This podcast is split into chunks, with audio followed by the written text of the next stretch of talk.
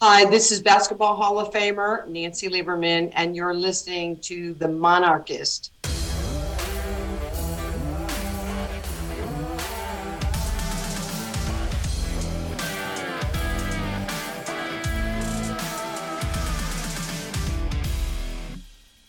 Hey, Monarch Nation. Welcome back to the world's greatest ODU podcast.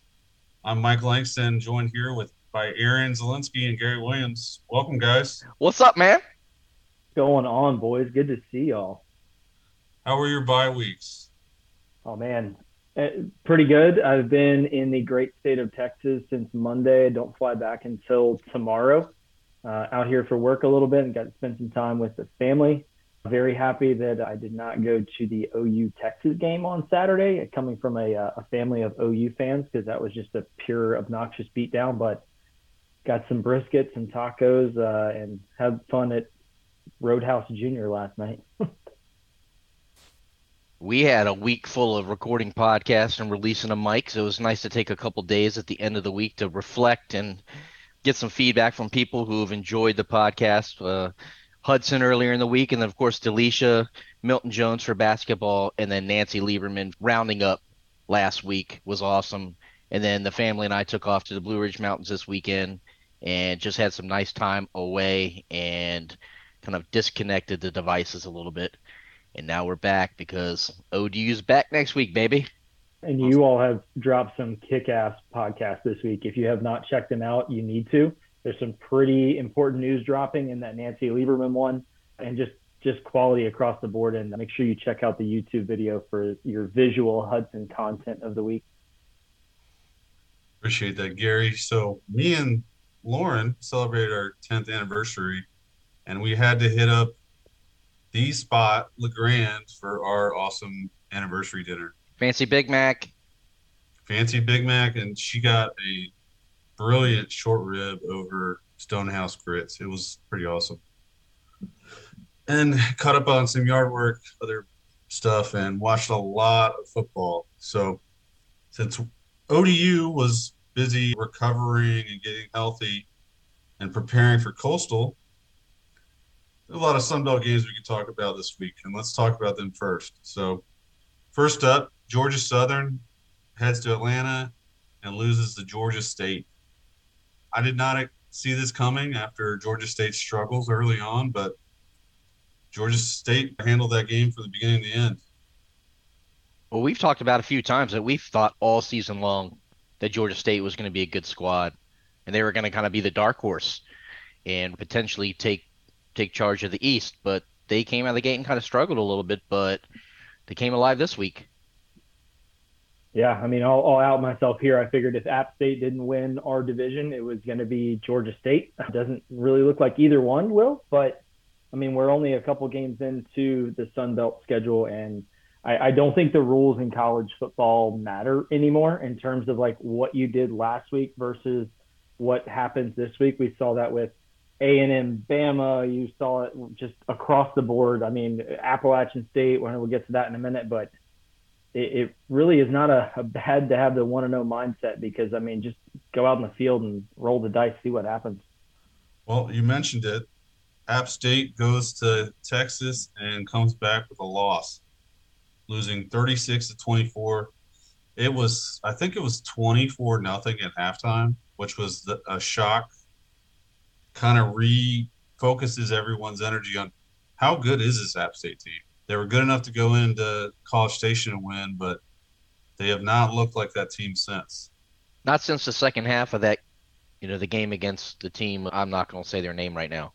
Yeah, I mean, it, it, it just it's just kind of wild. You kind of have to wonder too how much wear and tear is on App State after playing that brutal schedule, and then you you have the longest road trip in on your your calendar going all the way out to to, to Texas, to San Marcos, and playing that game. But they they just looked like they got ambushed. They couldn't do anything right.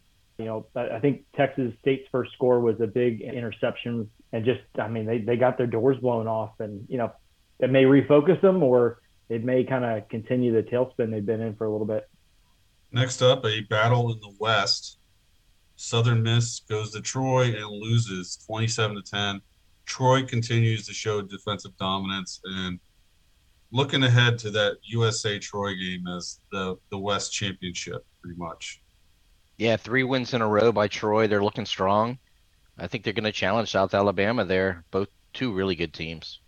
I mean, Troy's a hail mary away from being three and zero oh in the Sun Belt, five and one overall. You, you probably have them ranked if they're in that scenario because I, I, don't think that Southern Miss is as bad as people have thought they were in the past. They've kind of they're, they're figuring some things out down there, and they could be a problem. But you know, at this point in the season, I think it's two weeks from now. Troy and South Alabama are playing. That's probably the best head-to-head Sun Belt matchup that we've had so far this season. All right, next up, the team Aaron does not want to say out loud went to Arkansas and took care of business against the Red Wolves. JMU winning 42 to 20. This game was closer than the score suggests, but ultimately JMU was able to pull away and leave the victor. And now they are ranked 25 in the AP poll. Pretty impressive. It is. And Centeio was surgical. They played a really good game. It was a much closer game than the score, at least for the first half, you know, and a little bit more. But then ultimately, they just kind of steamrolled them to the end. They they they kind of beat down Arkansas State a little bit, and finally they just I won't say they tapped out, but they asserted their dominance against them, and you could see towards the end some of those plays with like the tight ends on the sidelines where a State really just didn't have any fight left in them. I think I think it all turned when that ball went into the water feature, and then it was all downhill from there. Well, one score game after three quarters ends up a 22 point victory. I mean, JMU with almost 600 yards of total offense. I mean, that's a that's a good way to beat down the defense of your opponent. Centeio 28 for 37, 394, four touchdowns. Uh, their running back had 158 yards rushing on 21 carries for two touchdowns. I, I kind of envy JMU's ability to finish a football game with the ball in the offense's hands. Arkansas State may have may have given up on it, may have submitted, but they were forced to submit with that offensive attack from JMU. Well, you know, similar in a way to what we saw from Arkansas State when we played them, where they kind of fell apart in the fourth quarter and we were able to take advantage of a lot of things. But uh, to put up 21 points in the fourth quarter and pull away on the road, pretty pretty impressive, as painful as that is for me to say. Yeah, Blackman showed his legs a lot more in that game. I was watching it. He looked good and mobile, but ultimately, I mean, JMU just kept bringing pressure and kept hitting him and kept hitting him, and it just was ended up being way too much.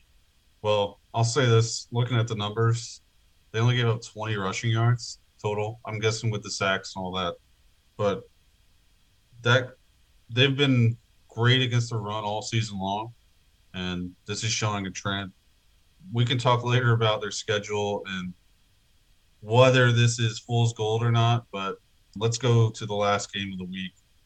Coastal goes to Monroe and does something that's very hard to do.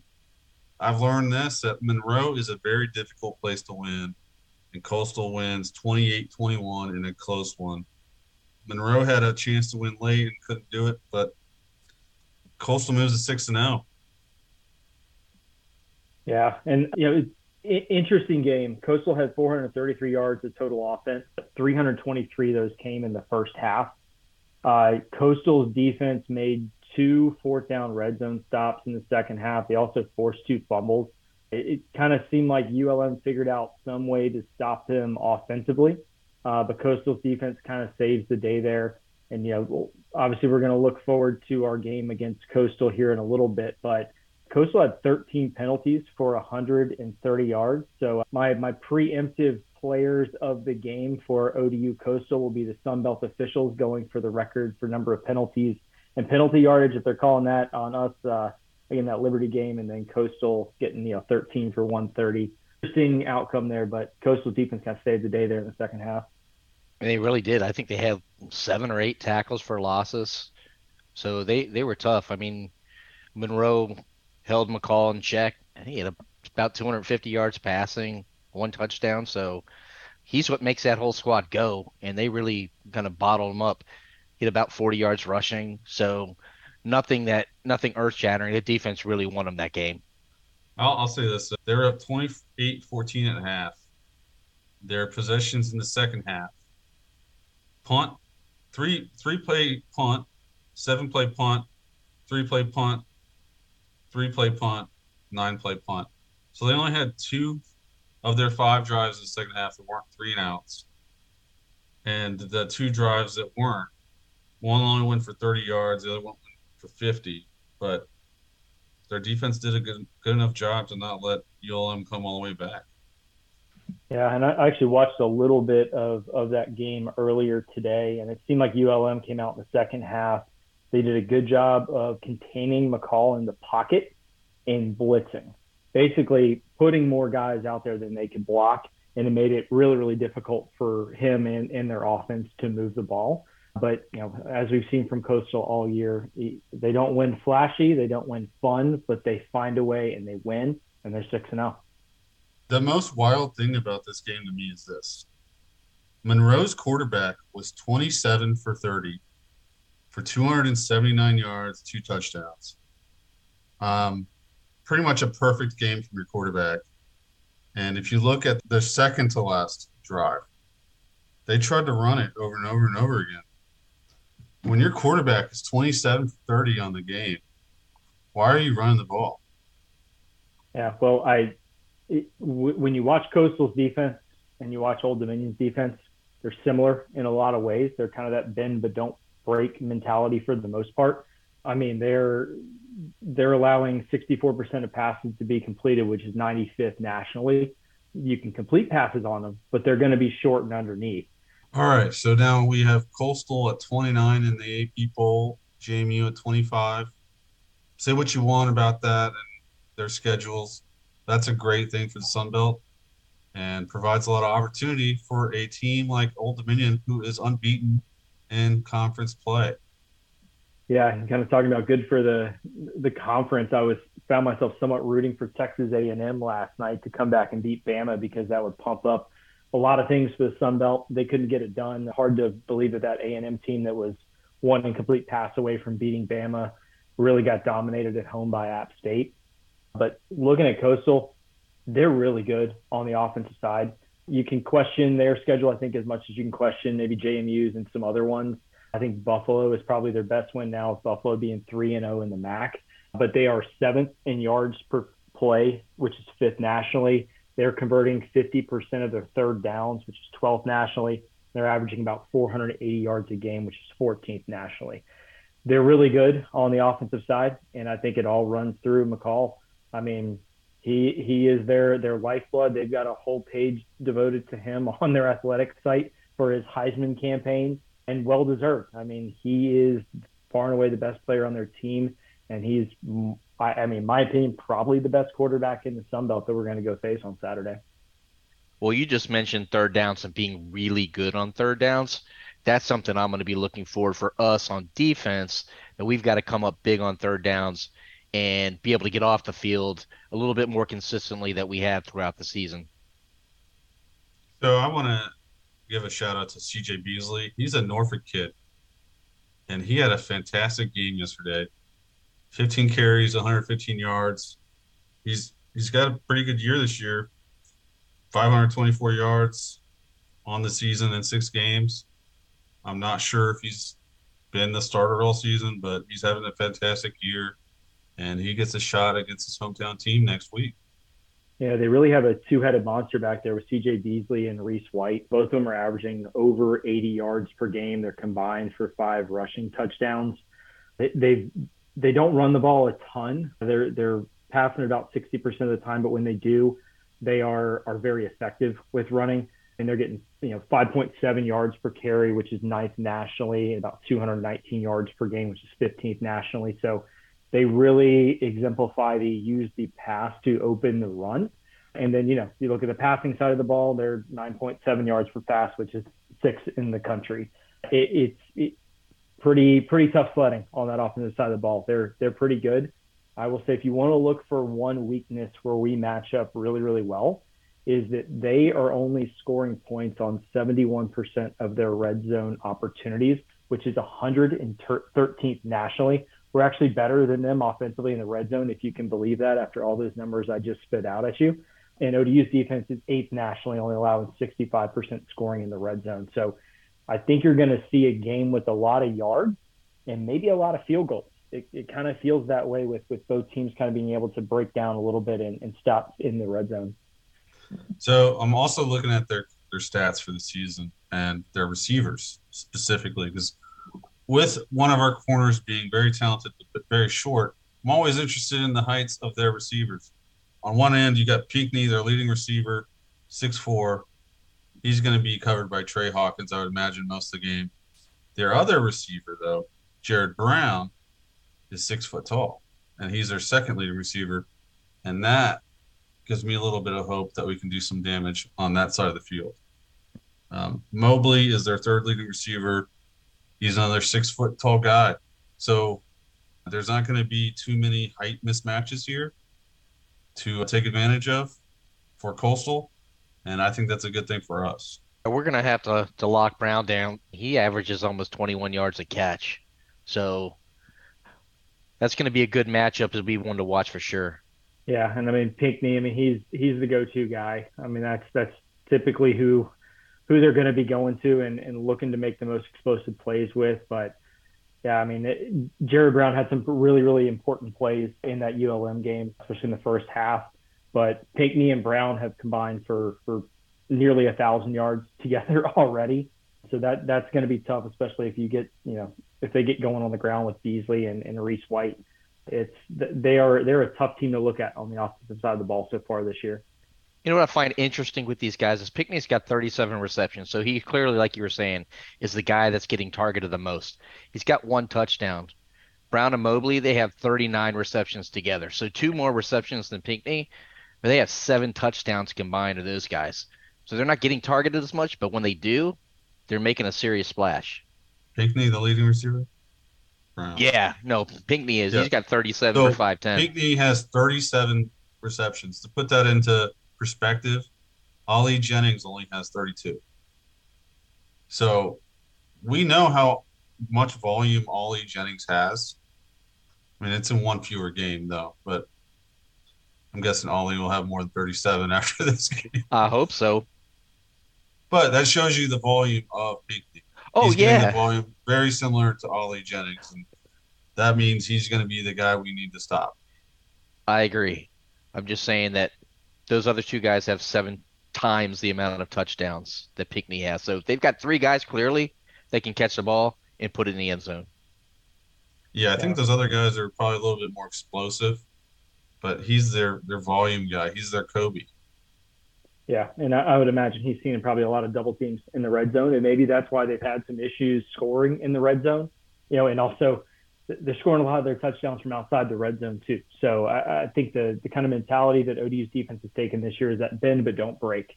They're gonna they're gonna sit back in the zone. They're gonna let the underneath stuff go, but then they're gonna lock it down in the red zone. That could be that's probably a key that we're gonna need to see a lot if if we want to to go down to to Conway and win.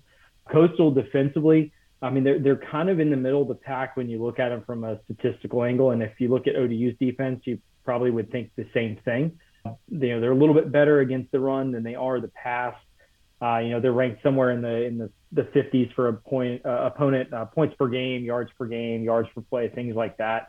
Uh, but as you saw in that Louisiana Monroe game, you get down the red zone, you get on their side of the field, and they start to lock things down. You know, getting to fourth down stops, forcing two fumbles, and that turned out to be really important in a game that, that was pretty close there in the end. So following your logic here, so we're betting on break. They're bad in the red zone, or they don't score a lot of red zone touchdowns. Or you said they're 113th in the country in red zone scoring. Yep. So I had to go look at who their kicker was and how well he's kicking. He's perfect on extra points, 27 for 27. He's only attempted seven field goals this season. He's five of seven. He's perfect beyond 40 yards, three for three. So he can kick a long one. However, he is 0 for 2 between 30 and 39 yards. That's how we win. We just make them kick field goals from 30 to 39 all night long. I think it's a pretty good plan here. Yeah, I, this could very well be one of those games where the teams combine for like 1,100 yards of offense, but the final is like 34 to 31 because it just turns into kind of who can can kick those field goals. But I mean, the, the key for ODU defensively is they have to shut down McCall. Like he is the real deal. He is probably better than Holden Ahlers, who absolutely tore us up down at East Carolina earlier this season. You're going to have to find a way to do what ULM did in the second half to contain him, not let him extend plays with his feet while also bringing pressure. If you rush three and drop eight and you're playing a zone, he is going to eat you alive. He is going to dink and dunk and pick you apart the entire way down the field, and your defense is going to be on the field for 40, 45 minutes. We, we can't let that happen. We have to be willing to take some risks to send seven in some situations, especially on those third and long plays, to get pressure on him, get him out of his comfort zone, make him roll left, get him out of the pocket, but don't let him extend those plays. You know, it, it would be ideal if we had our full complement of defensive ends for this game. I think it's 50 50 if, if Morrison's back. But a player like Morrison could be a huge, huge boost for us on that defensive line. So, question here: You guys are talking about red zone efficiency and not being as good in the red zone as they are between the 20s. So, are they going for it a lot on fourth down when they're not scoring the touchdown because there's just not that many field goal attempts, or what?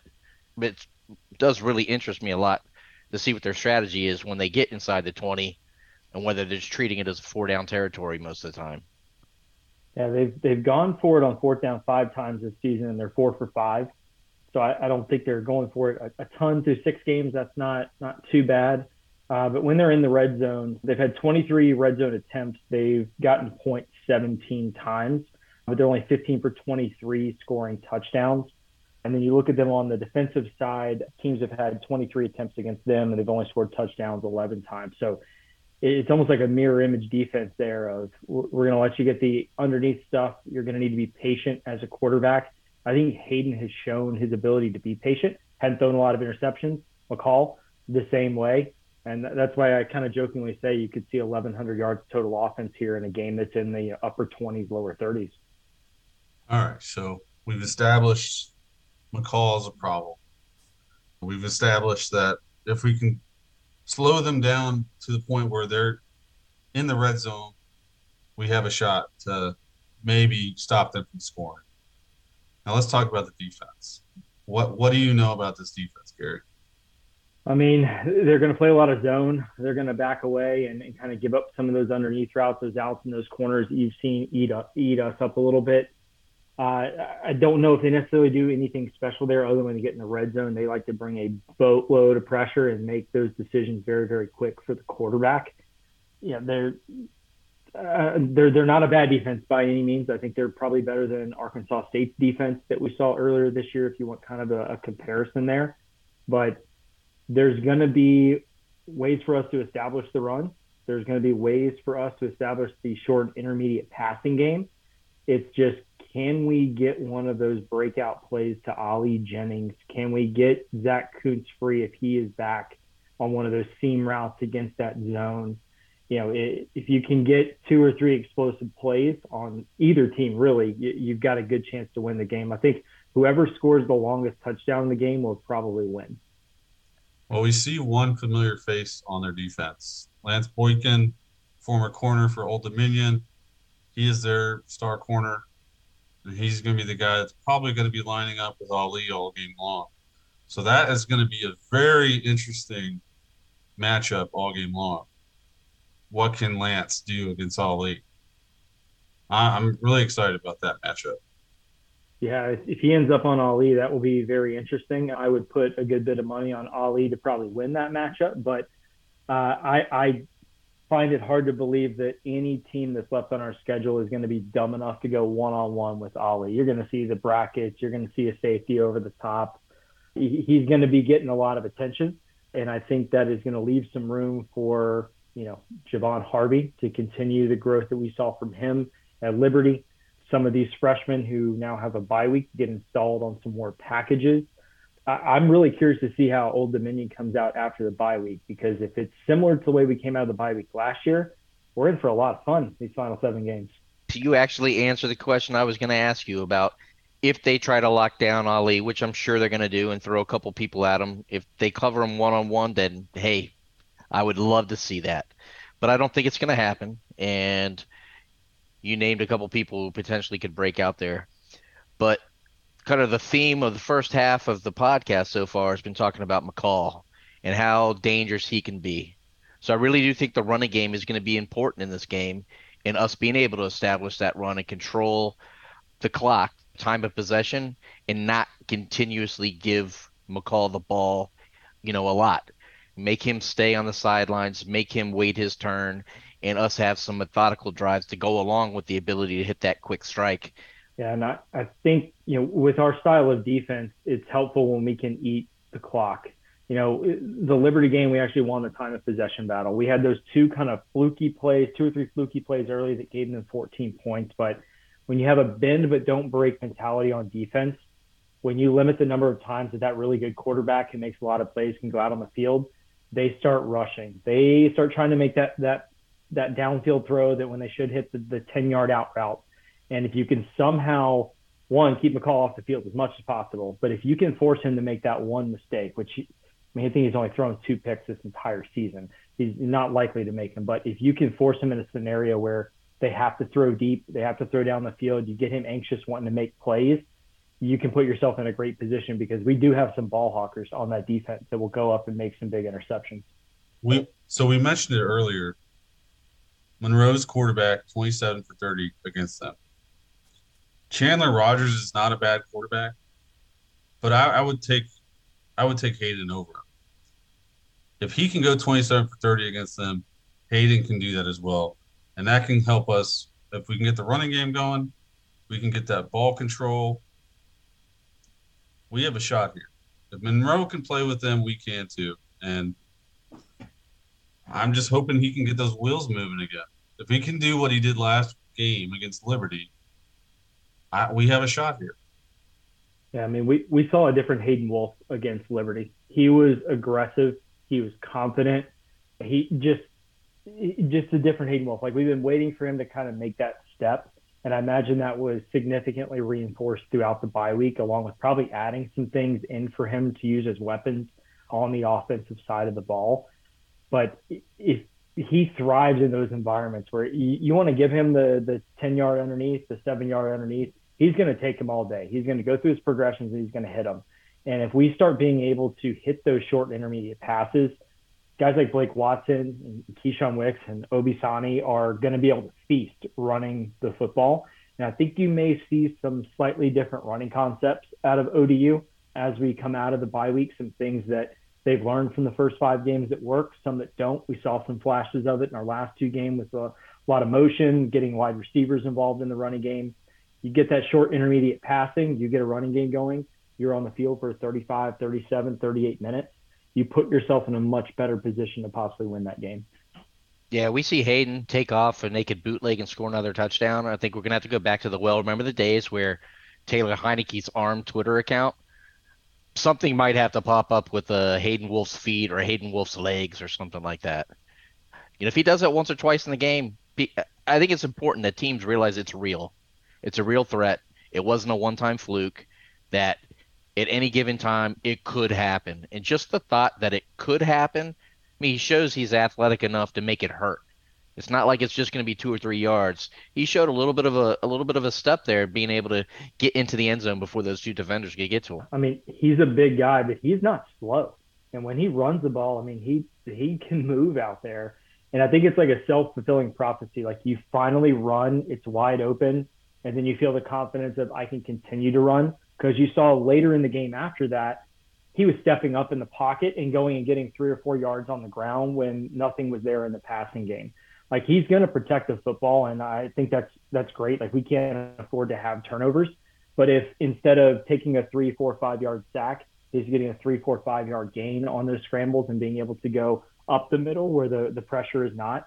I mean that's a that's a huge weapon for us. It just forces everyone to on the defense to just think a little bit more, hesitate a little bit more, make it a little bit more difficult to come in and stuff the run. So Hayden's feet. I'm gonna, I'll go and get that Twitter account fired up tonight. Like let's let's go Hayden's feet. So he had his best game of the season, and you think it's his best game of his career, and it was without Kuntz. If we throw Kuntz back into the mix of that, how much better could this game his game get? I'm excited to see if he starts running with Kuntz in the game. It'll change the dynamics of that whole offense a lot. Yeah, and we talk a lot about Kuntz in the receiving game, and he is a fantastic receiving tight end. He's also one of our best blockers on the line at the tight end position. So getting him back is good in a number of ways. But if Coastal's going to run a lot of kind of zone, those seam routes for Kuntz are going to be there, and we haven't seen that that develop too much this year it's been just bracketed. But the the Kuntz RPO quick zone seam hitter to Kuntz was like 17 to 20 yards on the money last year. And I would love to see that pop up again too. If he's healthy. I, I think he's back, but I, I don't know. I was told he is. That was a, about a week ago now. So things can change. We don't know. But let's just assume he is. And brighter days are ahead. Yeah. Well, the good thing with the bye week is a, a lot of the guys on our team just had like small injuries, bumps, bruises, wear and tear and having the week off and extra days off is just nothing but but good for them. I mean, I, I I don't know any official injury reports, but I find it hard to believe that Jason Henderson wasn't sore at the very least, leading the nation in tackles. So getting him healthy, him a little bit faster is really nice. I know Terry Jones. I think you would have to physically restrain him from getting on the field when he's got some injuries. So, coming up a little bit fresh after Coastal just played a tough road game in Louisiana is something that benefits us. I think it's in a way similar to when JMU went down to Appalachian State off of a bye week and App was coming off of a pretty tough run of games. Being fresh sometimes is is really really important. Yeah, you can't understate how important it is to be fresh. We've seen some really good teams struggle after just getting beat up throughout the year and I'm losing to opponents that no one would expect them to lose to. And this should, I mean, at, at, the beginning of the season, Phil Steele expected us to win this game. He thought we had a shot to win this game. And I don't see a reason why we shouldn't, unless McCall just can't be contained by us. That's really what's going to come down to, I think. Yeah, and we we have struggled this year to stop mobile quarterbacks, but we did some pretty unique things against Liberty that shut down Salter, who is probably the most mobile of quarterbacks that we saw. Certainly was not the best passer by any means, but from an athleticism and mobility standpoint, he was really good, and we were able to contain him in the pocket to make him throw. Uh, I think you're going to have to do that against McCall, but I mean, McCall, this is his third straight year starting. He knows that offense inside and out. He's played some really, really tough defenses in his past. Maybe not as great a defense as this year, but I mean, you you look at his track record, he can make some plays, contain and pressure McCall, take care of the football on offense, take what they give you. Got to go back to almost those Taylor Heinicke style days where, you know, I think we only had like 12 offensive plays called from the sideline the whole time Taylor was in school, and he would come up and make some quick adjustments and take what the defense gave them. If that's an 80 yard bomb, fantastic. If it's a seven yard out or a four yard slant, great, take it. I think that's what we're going to have to do. Keep Coastal's offense and McCall watching from the sideline like the rest of us. That's right. Third down. Third down is my call on this game on both sides. Both sides of the ball here. We've got to be consistent on picking up third downs and having good opportunities at third and shorts. We're not coming up at third and 10 we're taking penalties and being third and 15, that we have achievable third downs. And then on the third downs that, that Coastal has, we need to get off the field when we're expected to get off the field, not giving up those third and 10 plus type of plays. You know, when they're third and two, third and three, okay, I get it. But we're just going to have to, it's going to be a pivotal down. It's always a pivotal down, but this week especially, it really is going to be if I see an eight man drop on third and 17 again, I'm going to lose my mind. You and me both, Gary. All right. Any final thoughts on this game? Nah. We just need to have lots of 30 to 39 yard field goals and we win the game. Old Dominion needs to go win a road game. That's what Old Dominion needs to do if this year, I mean, no other, I mean, you look at all the games that are occurring across the country and weird stuff's happening. And what you did last week doesn't matter. ODU needs to go down to Conway and they need to win a road game. And I think if they can win this game, it's going to pop off a lot more wins coming up for us against, again, some really, really tough teams. But, you know, Coastal's no slouch. You know, eventually you are what your record says you are. They're 6 and 0. And we need to go down to their place and we need to come out with a win. Well, you know, one thing we haven't talked about that might might help a little here. The first thing that comes of a benefit of having gone to that bowl game last year is a lot of our teams actually played there. So it won't be a mysterious type of first time kind of place. They've been there, they've seen the field, and it's going to be a little bit familiar to them. So, yeah, it's a road game, but at least they've stepped foot on that field before and it'll seem familiar for them. And hey, some of us even know how to sneak into the president's suite. There's that. Yeah, we all know that they don't guard it very well. I will add, all of our fans should know how to actually get to the homestand now. Now we know we have to walk up to that weird end zone section, walk across it, and then walk down again. Seriously, the worst egress and ingress I've ever seen in a stadium. I don't understand how anyone saw that and thought this was a good idea. I hope we, we show up really well in Conway, but I do not expect another 5,000 fans again. I'd be happy with 1,500. Yeah, it's it's I think it's gonna be tough for a lot of people to to get down there. I know I just booked my travel to go to Georgia State, so I definitely will not be in Conway this weekend, or if there's any coastal people listening, I will not be in UCLA either. You know, Upper Conway, Lower Aynor, but yeah, that was a very weird ingress egress there. But we had a, we had a good time at their place. Hopefully, something from that carries over to the guys, and yeah, it'd be nice to get a road win here and be three and three. So, Mike, what's Vegas saying on this thing? They opened up at 13. It unveiled on MGM at 11 and a half. So that 13 was already hammered down to 11 and a half before it even went on mobile. The casinos had already hammered it down a little bit. I'm guessing it'll close around 10, 9, 9 or 10. What do you think, Gary? Yeah, I think it's going to end up dropping quite a bit. And if you just look at Coastal's games this season, they won one game by 17. That was at Georgia State. But the rest of their games have been fairly close 10 point win against Army, four point win against Gardner Webb, one by 12 against Buffalo. They got four point win at home against Georgia Southern, a seven point win this past week on the road at Louisiana Monroe. I have a hard time thinking that we are that much different than ULM or Georgia Southern or Buffalo. So I think this ends up at a nice, pretty nine and a half to get some money going the other way. But you know, Coastal's really done a good job of winning football games this year, but they have not won them pretty. They have not really been dominant in any way. So that that number opening up seems pretty high. Yeah, it was influencing bets on Old Dominion early. Now, once it gets hammered down, it'll go the other direction. Vegas will be protected. Yeah, and I also think you know Grayson McCall has, has dealt with some injuries throughout his career. I, I, don't know, and I don't think that he has anything going on right now. But I know that probably the biggest thing that could impact that spread is if Grayson McCall ends up you know limited participant in practice one day. You could see some really weird line movement. And I, will add this: uh, this will be their what seventh straight game they've played this year. That's not easy. Yeah, they're they're going going into a bye week after this.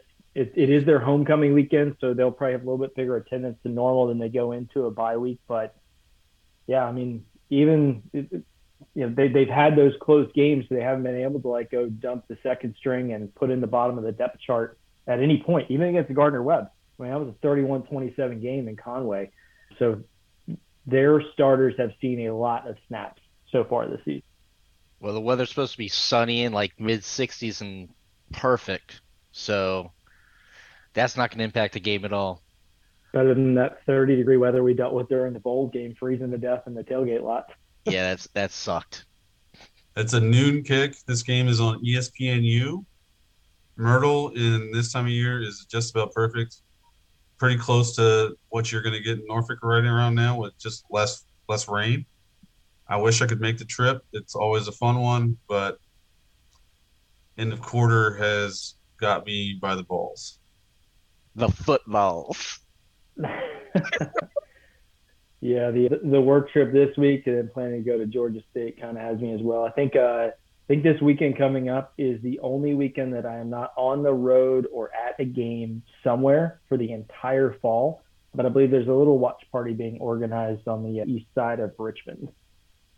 Well, you talked earlier about the team being banged up after a number of tough games and the bye week coming at the right time. I think it kind of did for us as well with regards to tailgating and all that stuff. And we we will be fired up for that home game on the 22nd to bring the tailgating heat again. Speaking of which, if listeners are interested in watching the game with some monarchists this Saturday, let us know and maybe we can figure something out. All right, fellas. We went one and one without doing predictions. Do we want to switch it up? I'm not going to predict anything. It, it's going to be a good game. I think it's going to be lower scoring than the yards would indicate. Grayson McCall is a beast, and we need to stop him. Yeah, my predictions suck, so I'm just going to cheer really hard at noon. And um, if we score more points than them, then we're going to win. That's a very salient point. Can't disagree with it at all. If we do score more than them, we will win. But guaranteed. No prediction for us this week. Just expect a great game and hope ODU comes home 2 0 in the Sun Belt. Let's go 1 0, baby. Go Monarchs. That's all that matters right now, man. That conference record. Yep. Everything is in front of ODU. Go 1 0, beat Coastal, and let's come home. All right. Go Monarchs. Go Monarchs. Go Monarchs.